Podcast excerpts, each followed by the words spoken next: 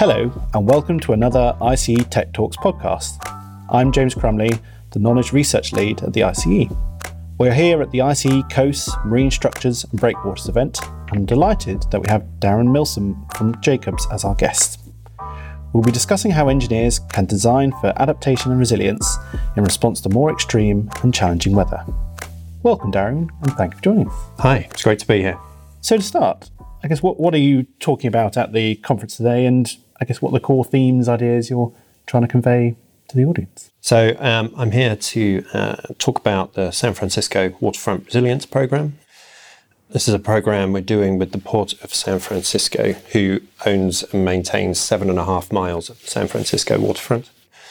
The program itself is looking to make the port more resilient to earthquakes and different flood hazards, including sea level rise.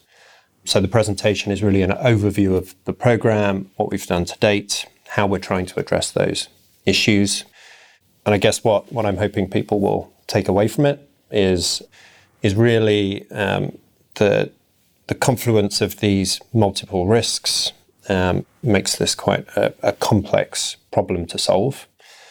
As we've gone through it, it's involving more and more and more stakeholders, and it's imperative that those stakeholders are really involved um, and helping develop the solutions together with the port, as opposed to just being consulted on them afterwards, and that's a big part of the program. And the other key theme, as we're as we're kind of doing here, is around knowledge sharing. So we've done a lot of reaching out to other cities and other resilience programs, trying to share knowledge with them, get their knowledge and best practice um, into the program, and and how important that is to to helping get to a successful outcome. And I guess how, how are you and your team approaching this sort of complex project in San Francisco and I guess understanding those challenges and the condition of the assets? Yeah, we started off the program doing an extensive multi hazard risk assessment.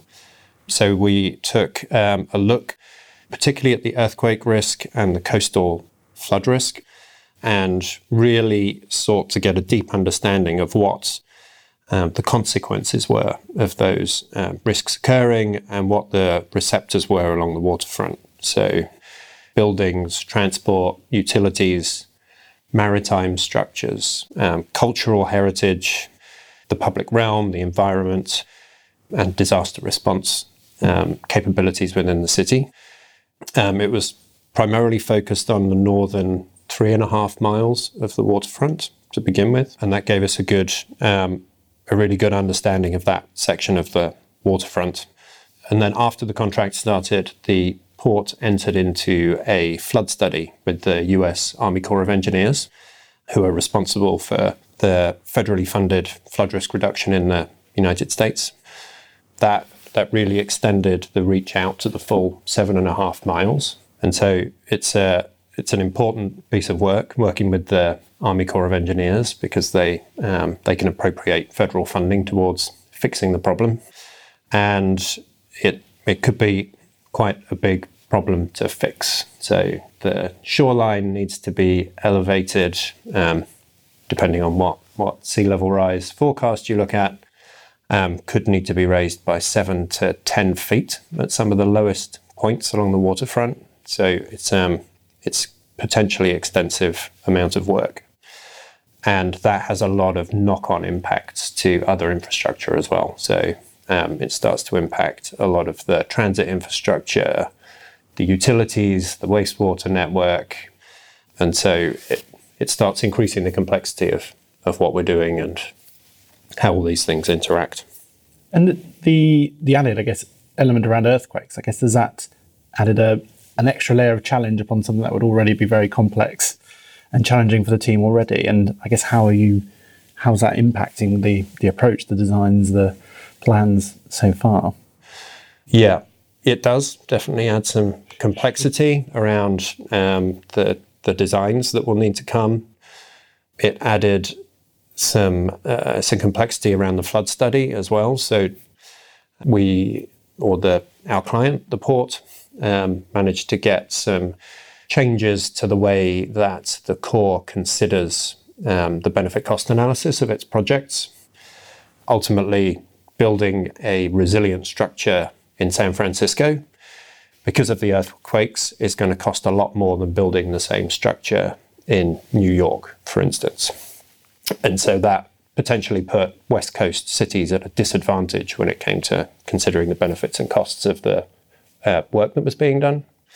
Um, so uh, there's now a change that means they re- they remove the cost, the additional cost of the seismic resilience of those structures from the assessment. So we get a like for like comparison between west and east coast.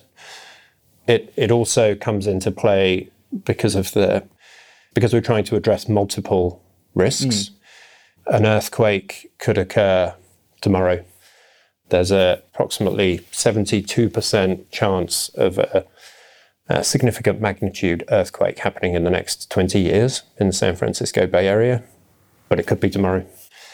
The sea level rise challenge is obviously one that's um, that's approaching. We do have some flood risk along the um, waterfront, but it's obviously increasing with time, and so that comes into play as to when we want to, when is the best place and time to make the investment. Um, do you make it resilient to earthquakes now to get the benefits? The counter to that is maybe you you wait and you let the earthquake occur and you go in and fix it afterwards, but you've got a plan in how you're going to do it. And what, what impact, I guess, is more extreme climate having on, I guess, the asset conditions, performance, and uh, the degradation?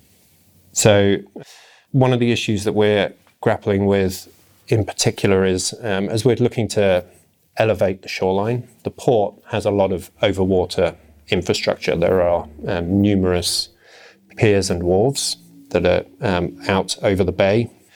I mentioned the seven to 10 feet. If you're making that kind of elevation gain at the shoreline, how you then um, elevate the um, overwater infrastructure to meet the land, to maintain the port as an entity um, and its ability to, to continue to be um, raising funds.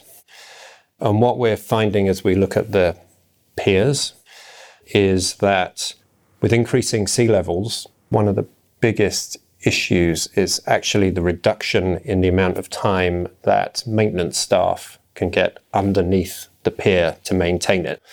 So that window of maintenance is decreasing through time. Mm. A lot of the assets that the port maintains are very old, 60% of them greater than 100 years old. So maintenance is very important. And actually that that window reducing starts to become a potentially a crunch point as yeah. to um, limiting the life of the assets and requiring them either to need to be raised or re- replaced. And I'm guessing that's a deadline that's approaching faster than, than anyone expected and faster than probably we realised 10, 20 years ago. Yes, absolutely. And I guess how can engineers create more adaptive designs to, I guess, future future-proof coastal assets and the assets in San Francisco, for example? So I think we continue to see innovation in materials and technology, um, which is fantastic. I think the innovation that we need to see is maybe around um, a changing mindset and trying to work with nature instead of against it, trying to embrace more engineering with nature concepts, one of my colleagues is, is here at the conference speaking around Tyndall Air Force Base, um, where that approach has been implemented, um, trying to work with, with nature and move away from um, so much uh, concrete and hard solutions. Are there any solutions, I guess, that you know are missing or that could add to the, I guess, the, the tool of solutions that engineers have got? You know, is there anything that's on the wish list that you'd like to see over the coming years to help uh, help with these challenges? Yeah. So I guess the I think the one thing that, um, and I touched on maintenance just now, it's probably uh, our assets aren't maintained as much as they could and should be. Um, it's something that unfortunately perhaps doesn't happen. And then those assets' um, lives aren't as long as we would hope they end up getting replaced. So there's a false economy in there, um, which which is impacting both the resilience and the sustainability of these assets. I think if I could change something, it would be trying to get um, asset owners to better maintain their assets for for us as an industry to, to, have more of a focus on asset management, trying to get as much life out of existing assets as we possibly can, and yeah, to be more sustainable. No, an excellent point to finish with. Well, that's uh, yeah, all we have time for today. Thank you uh, to Darren for joining us and for sharing your thoughts. You can learn more about this topic and find more podcasts, videos, and other resources on the ICE Knowledge Hub. Thank you very much for listening. Goodbye.